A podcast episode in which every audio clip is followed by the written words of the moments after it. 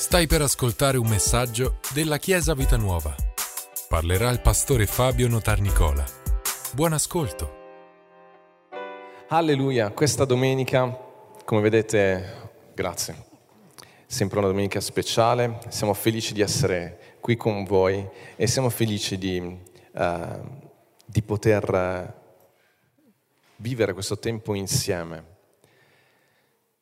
Prima, mentre Manuel pregava, mi è venuto in mente, voglio comunque dirlo, a tutti coloro che sono coinvolti nella scuola, perché qua in chiesa abbiamo sia studenti naturalmente, eh, scuola materna, elementari, medie, superiori, università, e poi abbiamo anche eh, insegnanti. E penso che abbiamo e che avete voi un'opportunità meravigliosa in questo tempo, che è quello di fare la differenza proprio come atteggiamento.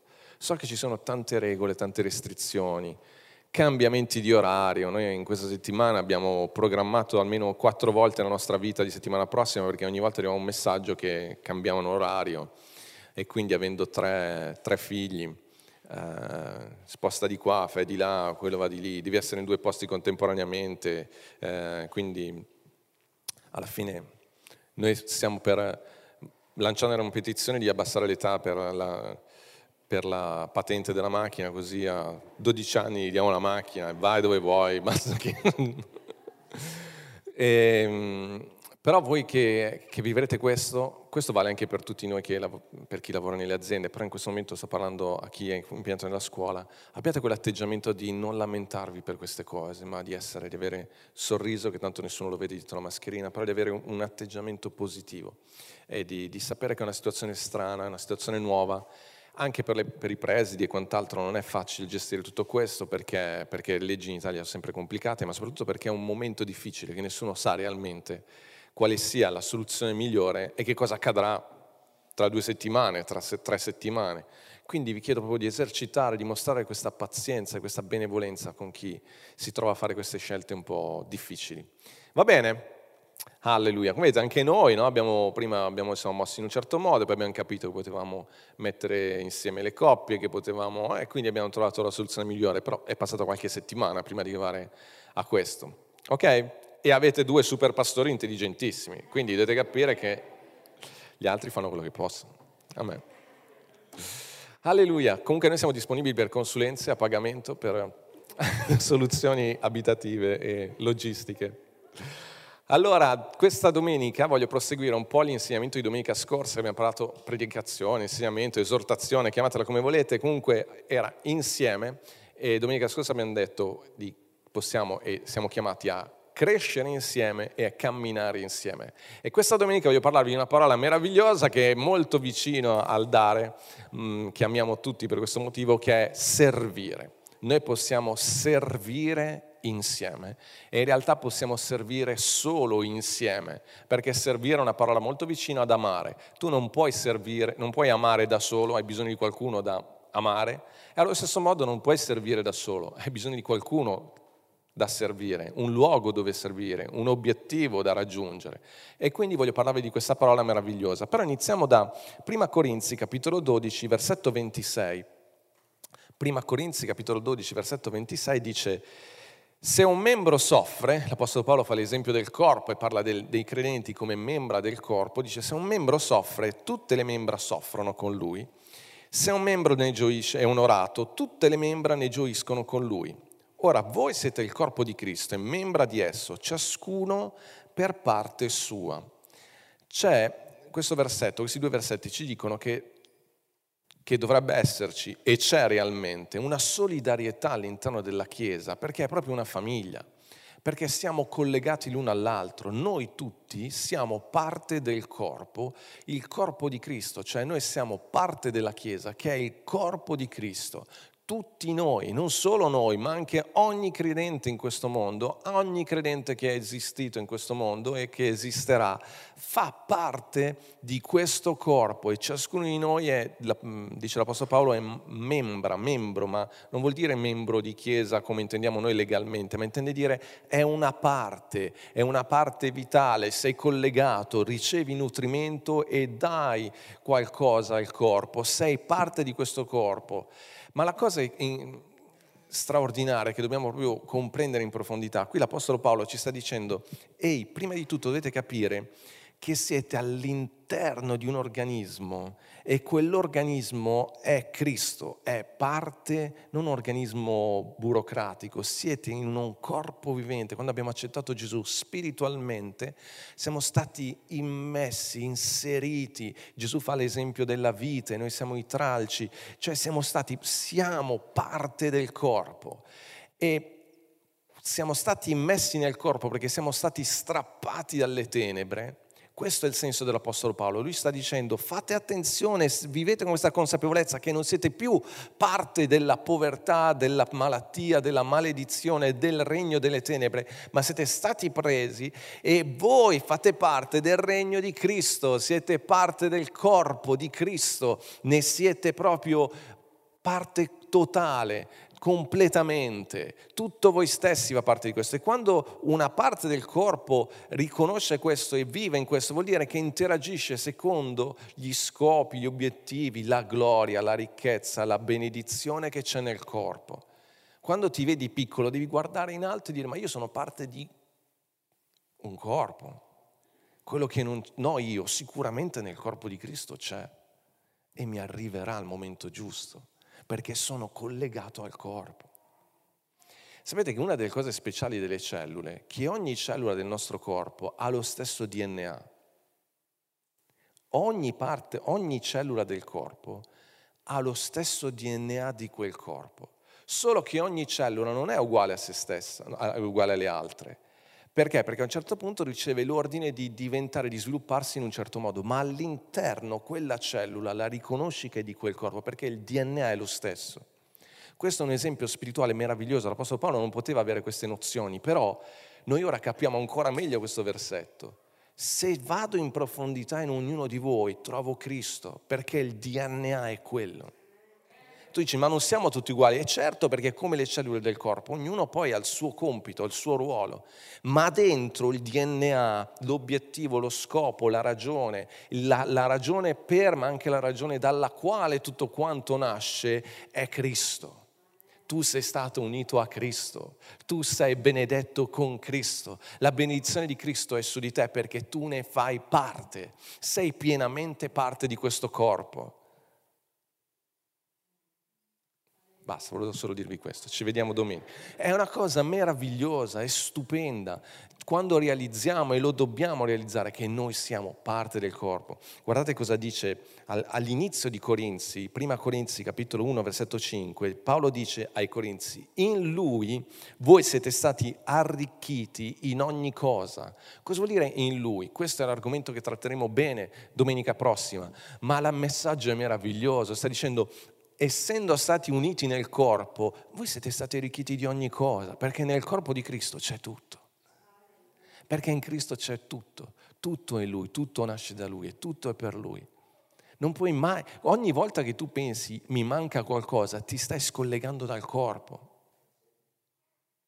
Non stai aprendo la cassaforte che c'è, la cassaforte di famiglia. Guardate che non parlo solo di ricchezze naturali. Qua Gesù stava, eh, l'Apostolo Paolo sta dicendo: voi siete stati arricchiti in ogni dono spirituale. Tu hai ogni cosa, ma tu dici: ma io nella mia vita non lo vedo questo, ma nel corpo c'è. E quando ne hai bisogno, il corpo produce, il corpo provvede. Non staccarti mai da questa rivelazione. Io non ho vittoria, è impossibile, perché il corpo di Cristo ha vinto, Cristo ha, ha vinto il nemico. Non puoi non avere vittoria, non puoi non avere guarigione, non puoi non avere prosperità, non puoi non avere sapienza, non puoi non avere forza, non puoi non avere coraggio, non puoi non avere visione, perché tu fai parte del corpo di Cristo. È impossibile. Chiesa, è impossibile. È soltanto che in quel momento quella parte si sta dimenticando di essere collegata. E allora ti devi collegare. Come lo fai? Eh, insieme, stando coi fratelli, leggendo la parola, lodando il Signore, smuovendo quello che c'è dentro, lodando Dio, alzando le proprie mani, lodando il Signore. Perché? Perché il collegamento c'è, perché tu fai parte del corpo, è una cosa spirituale, è una cosa che, che no, devi vivere in fede, anche se le circostanze intorno a te ti dicono il contrario, ma in fede, tu lo sai che è così. Alleluia. E l'Apostolo Paolo è meraviglioso quando dice: in Lui siete stati arricchiti di ogni cosa, di ogni cosa. E vi ho detto settimana scorsa, Dio ha collocato ciascuno nel posto giusto. Noi non siamo stati gettati nella mischia, ma c'è un ruolo, c'è una funzione, c'è un motivo. Dio è, è straordinario. Tu, anche tutte le tue esperienze del passato, quando arrivi al corpo di Cristo, quando arrivi a ricevere Gesù nella tua vita, quando permetti a Gesù di usare la tua vita, Gesù è in grado di usare anche tutte le esperienze negative del passato, a trasformarle per la sua gloria e a usarti. Non sto dicendo che è Lui che te le ha fatte vivere. No, no, no, quelle sono cose che magari che ci sono capitate per tanti errori che abbiamo fatto, per, per ignoranza, perché la vita è così. Non lo so il motivo. Ma io so che con Dio tutto può essere trasformato. Alleluia, perché tu fai parte del corpo di Cristo. Tu fai parte del corpo di Cristo. Ci sono molti, eh, molti animali eh, che, carnivori che quando attaccano le prede, quello che cercano di fare è di isolare la preda dal branco, dal, dal gruppo. Perché? Perché quando sei da solo sei più in difficoltà. È per questo che è importante avere sempre questa visione, ricordarsi sempre: non sono da solo, io sono insieme. E quando mi vengono pensieri negativi, pensieri che vogliono isolarmi, pensieri che mi vogliono eh, far credere che no, no, io sono insieme, tu non hai capito quanto è forte la mia squadra, io posso essere debole in questo momento ma la mia squadra è forte, io posso in questo momento essere caduto ma c'è gente intorno a me che mi rialza, io po- e io sto attento, guarda, tu pensi di aver sopraffatto con mio fratello ma io gli sto vicino, io non, non, non lo mollo finché non lo aiuto, finché non viene ristabilito. Chi è forte aiuti chi è debole, insieme. Perché? Perché se io aiuto Giuseppe nel momento di difficoltà, quando io sono in difficoltà, Giuseppe, sicur- Giuseppe, mi raccomando, sicuramente si prende cura di me. Perché siamo insieme. Ci siamo, Chiesa? Alleluia. E Dio ha collocato ciascuno nel corpo. E vi ho detto prima, non possiamo servire Dio da soli e non possiamo servire... Non possiamo proprio servire se non collegati ad altri. Il progetto di Dio, il disegno di Dio per la propria sposa, per la propria Chiesa, è talmente grande. Guardate, quando noi abbiamo iniziato la Chiesa, so che faccio spesso questo esempio adesso, ma lo stiamo vivendo, per me, adesso per i prossimi dieci anni, questo è l'esempio più gettonato, con quello che abbiamo pagato, eh, oh. eh, come i figli, con quello che paghiamo, fatemi usare gli esempi dei figli, Io fa, abbiamo fatto figli solo per avere degli esempi da avere in Chiesa. Quando abbiamo iniziato la Chiesa tredici anni fa, abbiamo preso quel locale, centodieci metri quadrati, probabilmente cioè, l'abbiamo pulito in pochissimo tempo, un paio di persone, non c'è stato bisogno di chiamare geometri, ingegneri o cose, quanto è larga la piastrella, no, l'abbiamo fatto noi, abbiamo fatto tutto noi. Ma adesso che abbiamo preso un locale di mille metri, e non ti passa più, perché? Perché ognuno ha la sua, ha la sua specializzazione, quindi c'è chi deve fare questo, chi deve fare... ma anche proprio per la quantità. Se riesci a fare tutto da solo vuol dire che il tuo sogno è veramente molto piccolo. Se riesci a fare tutto da solo vuol dire che stai facendo veramente qualcosa di piccolo. Ma qua, e c'è il tempo eh, in cui è così, ma quando le cose iniziano a diventare grandi, quando le cose iniziano... Pensate alla, al progetto Chiesa, al progetto Sposa di Cristo. Migliaia di anni. Perché? Perché è un progetto meraviglioso.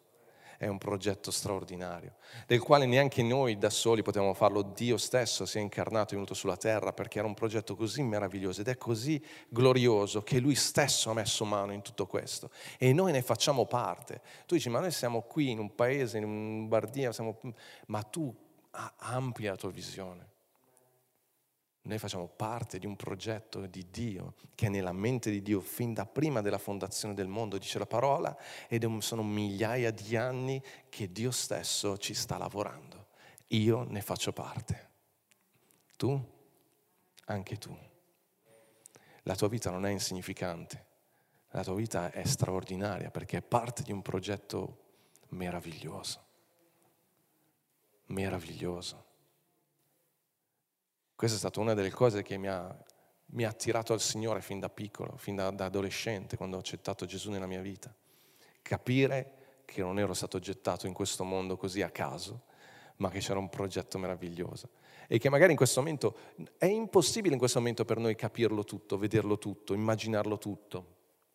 E grazie a Dio non abbiamo neanche questo, questa, questa necessità È una grande fiducia che abbiamo, che quando saremo in cielo avremo tutta l'eternità per continuare a, a rimanere a bocca aperta per la grandezza, la bellezza, la, la, la magnificenza di quello che Dio ha realizzato, e continueremo a esultare per le cose meravigliose che Dio ha realizzato e continuerà a realizzare, e per il fatto che ci ha chiamato con Lui a collaborare insieme. L'Apostolo Paolo a un certo punto dice: noi siamo collaboratori di Dio, serviamo tutti gli uni gli altri, siamo collaboratori della gioia di Dio. Alleluia, straordinario. Alleluia. E in Filippesi capitolo due, versetto due, una traduzione dice così: fatemi davvero felici, felice, amandovi a vicenda e vivendo in perfetto accordo, collaborando insieme, uniti da uno stesso sentimento, una stessa anima e uno stesso scopo. Questa era la preghiera dell'Apostolo Paolo per questa Chiesa, ed è la nostra preghiera ancora oggi. Voglio leggervi un passo, perché voglio entrare in alcuni aspetti del servire insieme. In Marco capitolo due, versetto dall'uno al cinque. Marco capitolo due, dal versetto uno al cinque. Dopo alcuni giorni, Gesù entrò di nuovo in Capernaum. Si seppe che era in casa e si radunò tanta gente che neppure lo spazio davanti alla porta lo poteva contenere. Egli annunciava loro la parola. E vennero a lui alcuni con un paralitico portato da quattro amici.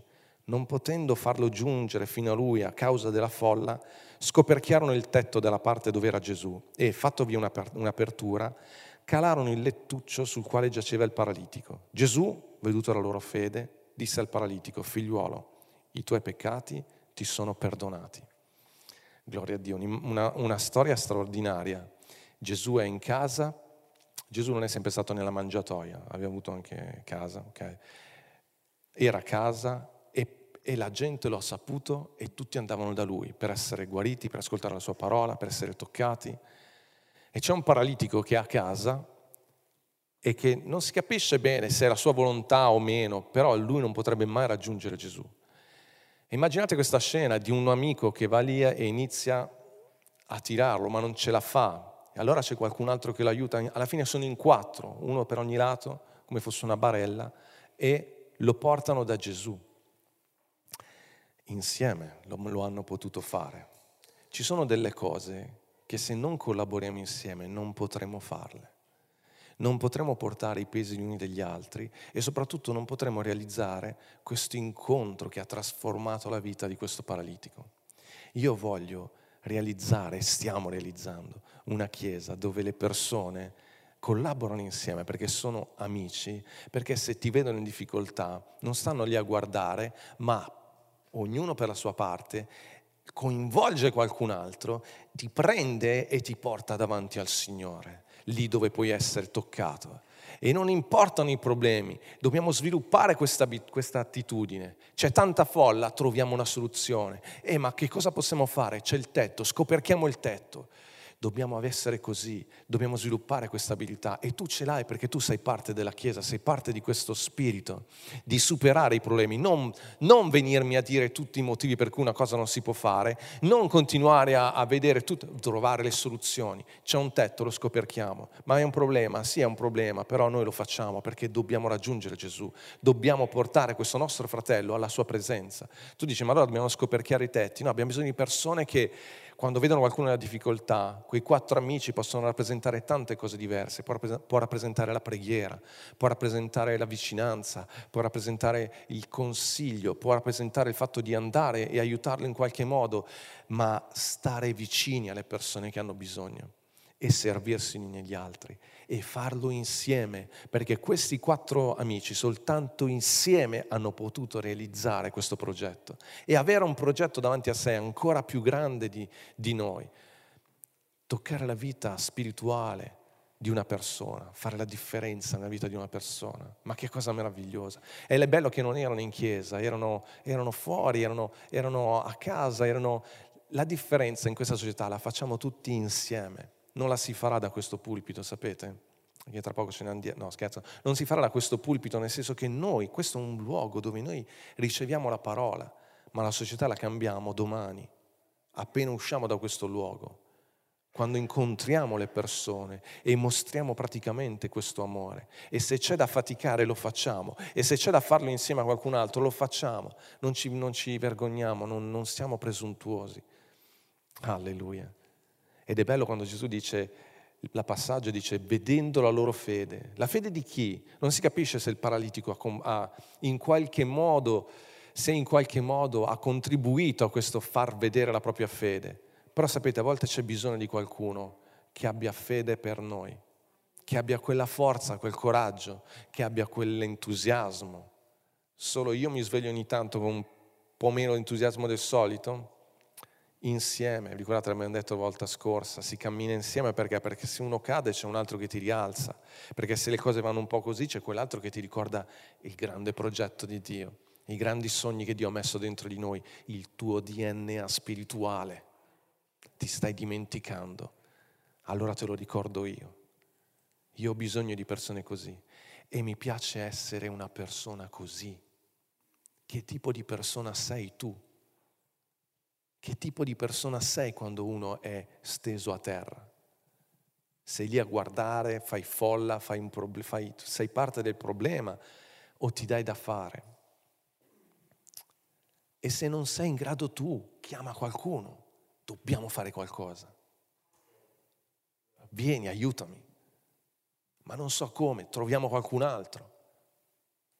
Questo quattro, questi quattro amici, sapete, ci ho pensato a un numero un po' particolare. Nell'Antico Testamento, quando si trasportava l'arca, l'arca aveva, era, la, la, rappresentava la presenza di Dio.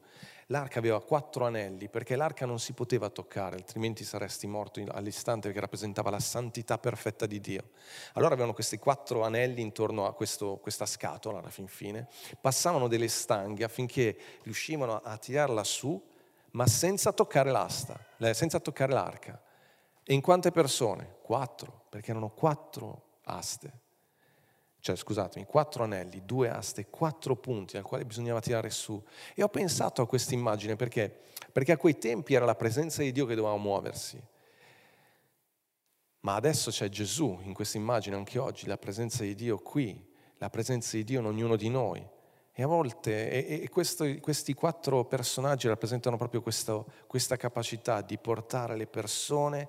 Vi ripeto, non è una questione solo fisica, è una questione proprio di parola, di preghiera, di incoraggiamento, e farli in modo che vadano alla presenza di Dio. E al, davanti all'arca, cioè il coperchio dell'arca, veniva chiamato propiziatorio, era il luogo di misericordia, di grazia, di favore.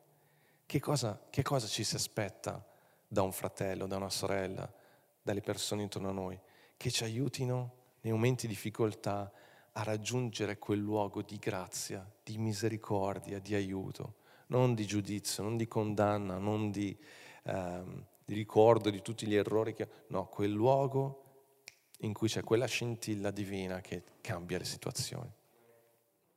Alleluia. Chiesa. Noi vogliamo realizzare un posto così, ne vogliamo essere così. In Matteo diciotto venti Gesù dice, poiché dovunque due o tre sono riuniti nel mio nome, io sono in mezzo a loro. A volte hai bisogno di quei due o tre, non tante persone. Bella la folla, eh? Non venitemi a dire che dobbiamo rimanere in pochi, però in mezzo, più, divent- più cresciamo, più abbiamo bisogno di creare vere relazioni. Due o tre.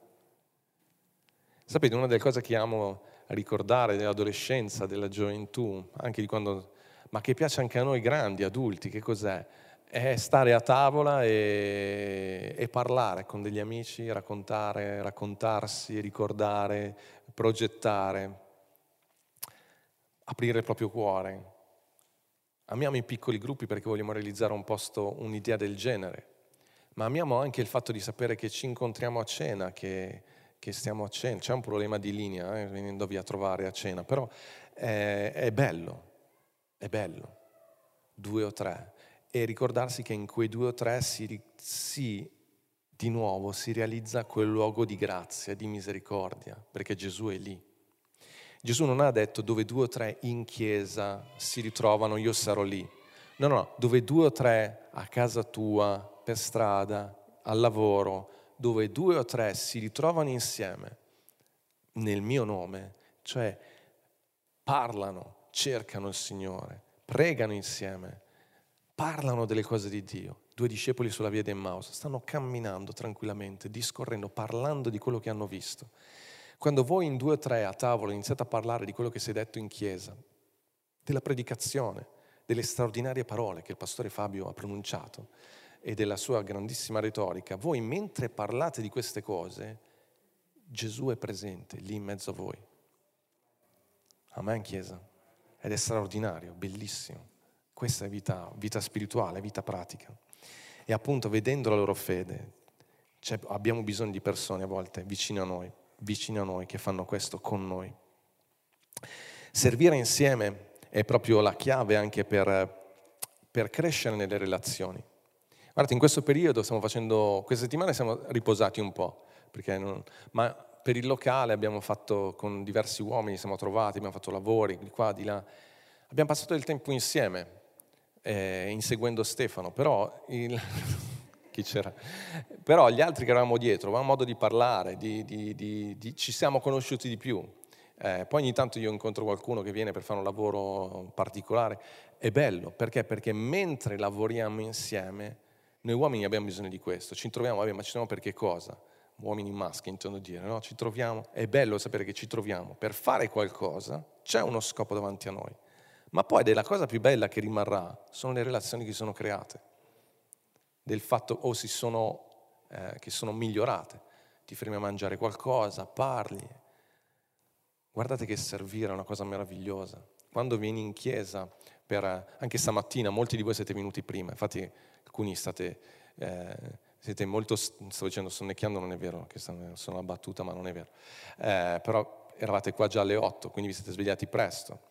E ieri era sabato, quindi avete fatto baldoria sicuramente, quindi anche siamo stanchi, però è bello ritrovarsi insieme per fare qualcosa che è più grande di noi, è più grande di noi, è più, ci coinvolge perché ne siamo parte.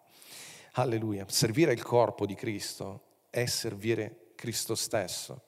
Vi leggo un versetto molto velocemente, un concetto molto semplice, ma in Matteo venticinque, versetto quaranta, Gesù racconta una parabola e a un certo punto, a un certo punto dice: «Il re rispondendo loro disse: E in verità vi dico che in quanto l'avete fatto a uno di questi miei minimi fratelli, l'avete fatto a me».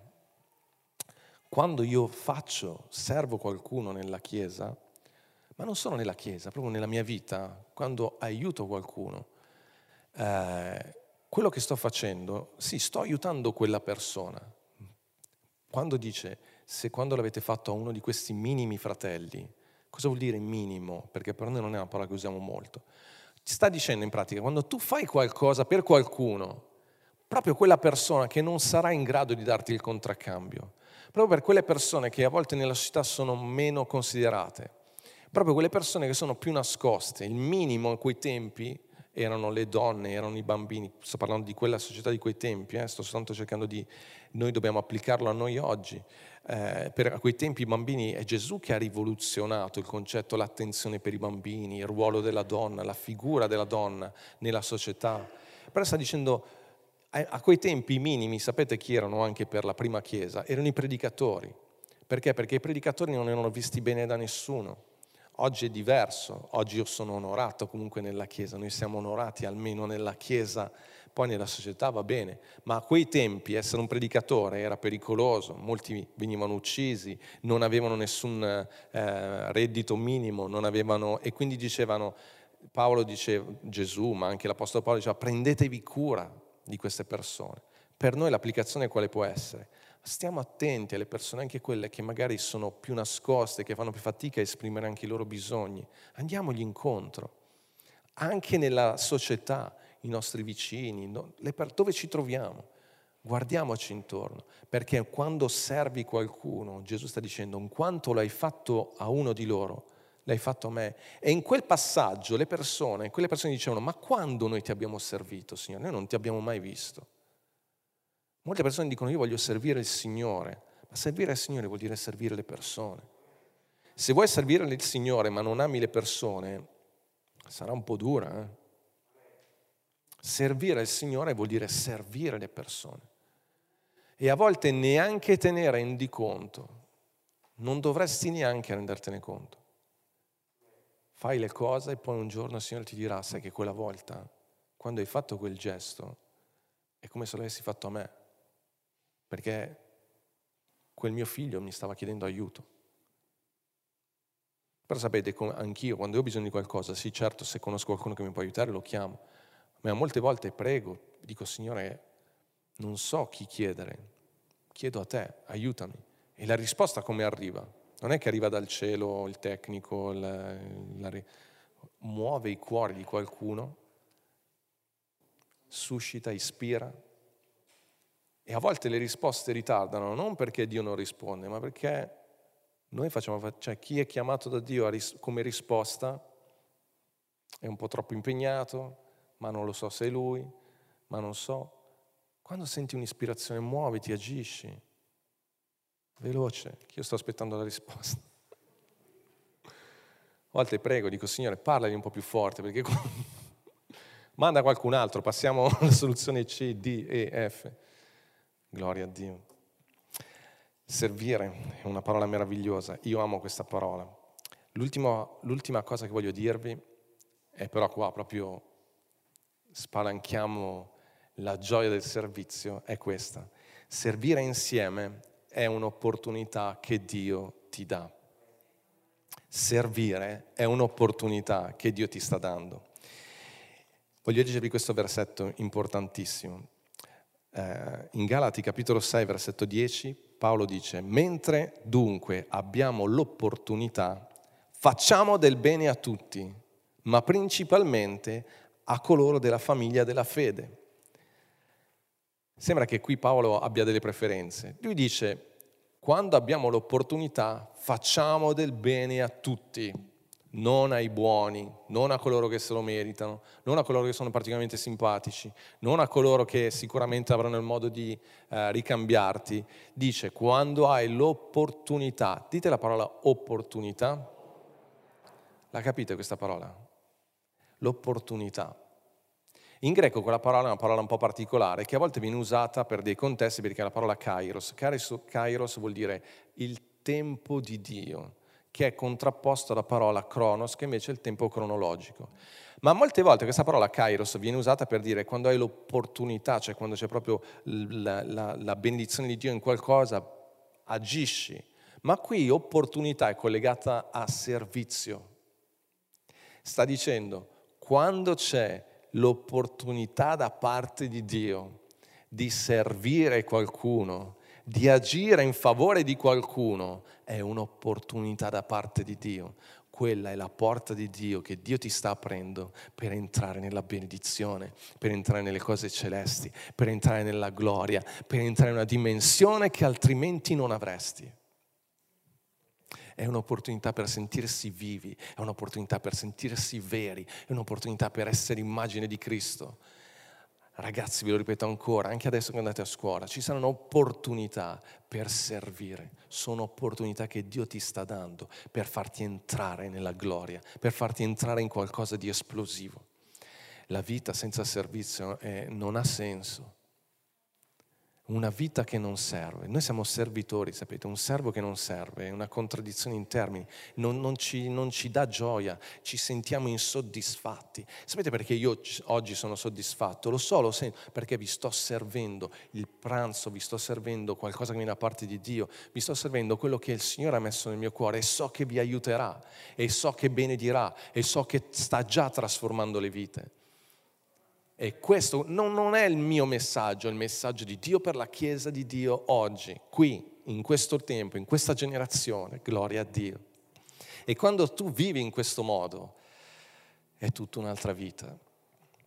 Quando vivi il matrimonio in questo modo, quando vivi la relazione genitori-figli in questo modo, ma anche quando vivi la scuola, quando vivi il lavoro, quando vivi la società, quando vivi il tuo tempo, alleluia, in questo modo, è straordinario. E l'Apostolo Paolo dice, quando avete l'opportunità, servite tutti, principalmente quelli della Chiesa, della famiglia della fede, vuol dire della Chiesa. E qui torniamo all'inizio, quando abbiamo detto c'è qualcosa che ci unisce in maniera particolare. Dovremmo avere gli occhi molto attenti quando hai l'opportunità di fare del bene a un fratello, perché hai delle competenze che all'altro servono, perché hai la possibilità di aiutarlo in qualcosa. Stiamo parlando di cose pratiche, anche di cose spirituali, ma essenzialmente di cose pratiche. Servi tutti. e tu dici ma, eh, ma quella persona non si è comportata bene, ho fatto... Il tuo, il tuo è la tua opportunità. Voglio essere chiaro su questo. Non sta dicendo a chi ha un bisogno che ha un diritto rispetto a chi eh, potrebbe aiutarlo. No, no, parla direttamente a chi può aiutare e metti su di lui la responsabilità, perché solo lui sa realmente qual è la sua situazione e se ha l'opportunità in quel momento di aiutarti. Ci siamo? Quindi non c'è nessun diritto da parte di chi è nel bisogno di pretendere qualcosa. No, no, l'Apostolo Paolo si rivolge a me e sta dicendo a me, quando hai l'opportunità di aiutare, aiuta tutti, ma principalmente fai attenzione alla tua famiglia, perché siamo lo stesso D N A. Ci siamo, Chiesa? Ma quello che ama è proprio questa parola, opportunità. L'opportunità di entrare nel piano di Dio.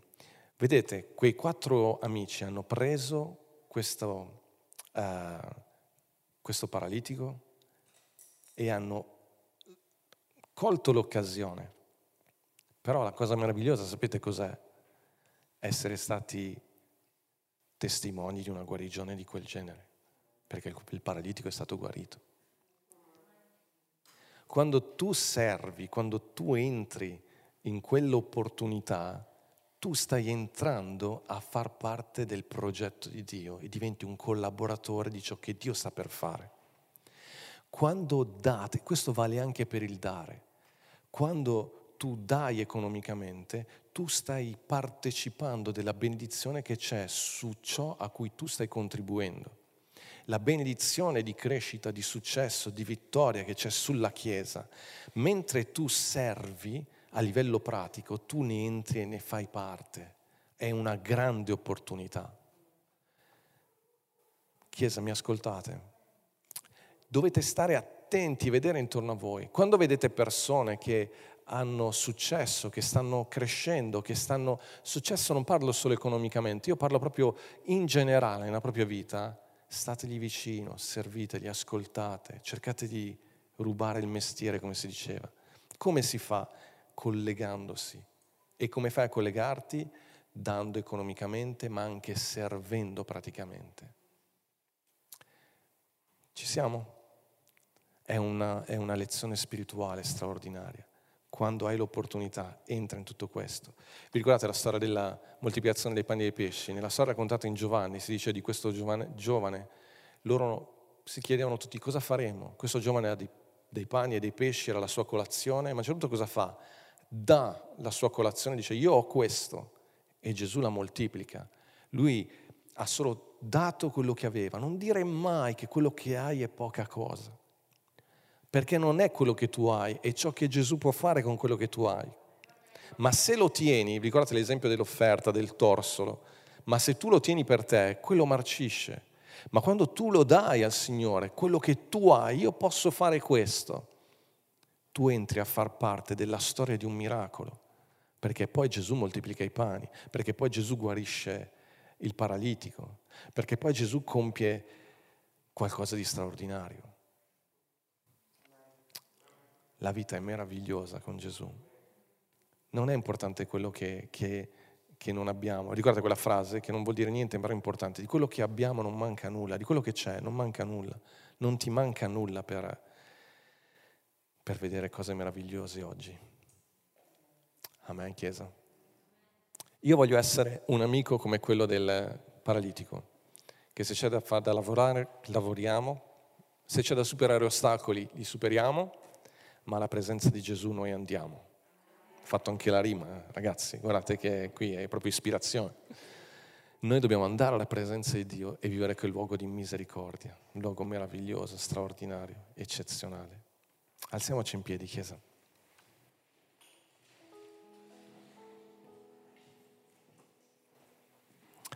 Alleluia.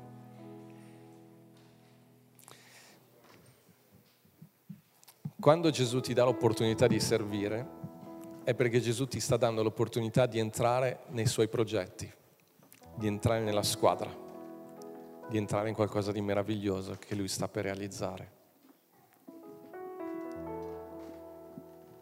Se noi vedessimo le occasioni che abbiamo come opportunità spirituali, smetteremo di lamentarci, smetteremo di, di, uh, di rimandare, ma sfrutteremo l'opportunità. E qui, Chiesa, c'è un mondo di opportunità. Siete meravigliosi, siete bellissimi, siete un dono di Dio e siamo un dono gli uni per gli altri, per servirci gli uni gli altri, per vivere insieme gli uni gli altri. Alleluia. Amen. Grazie per averci ascoltato. Rimani aggiornato attraverso i nostri canali social. Ci trovi su Facebook, Instagram, Spotify e sul sito w w w punto chiesa vita nuova punto org.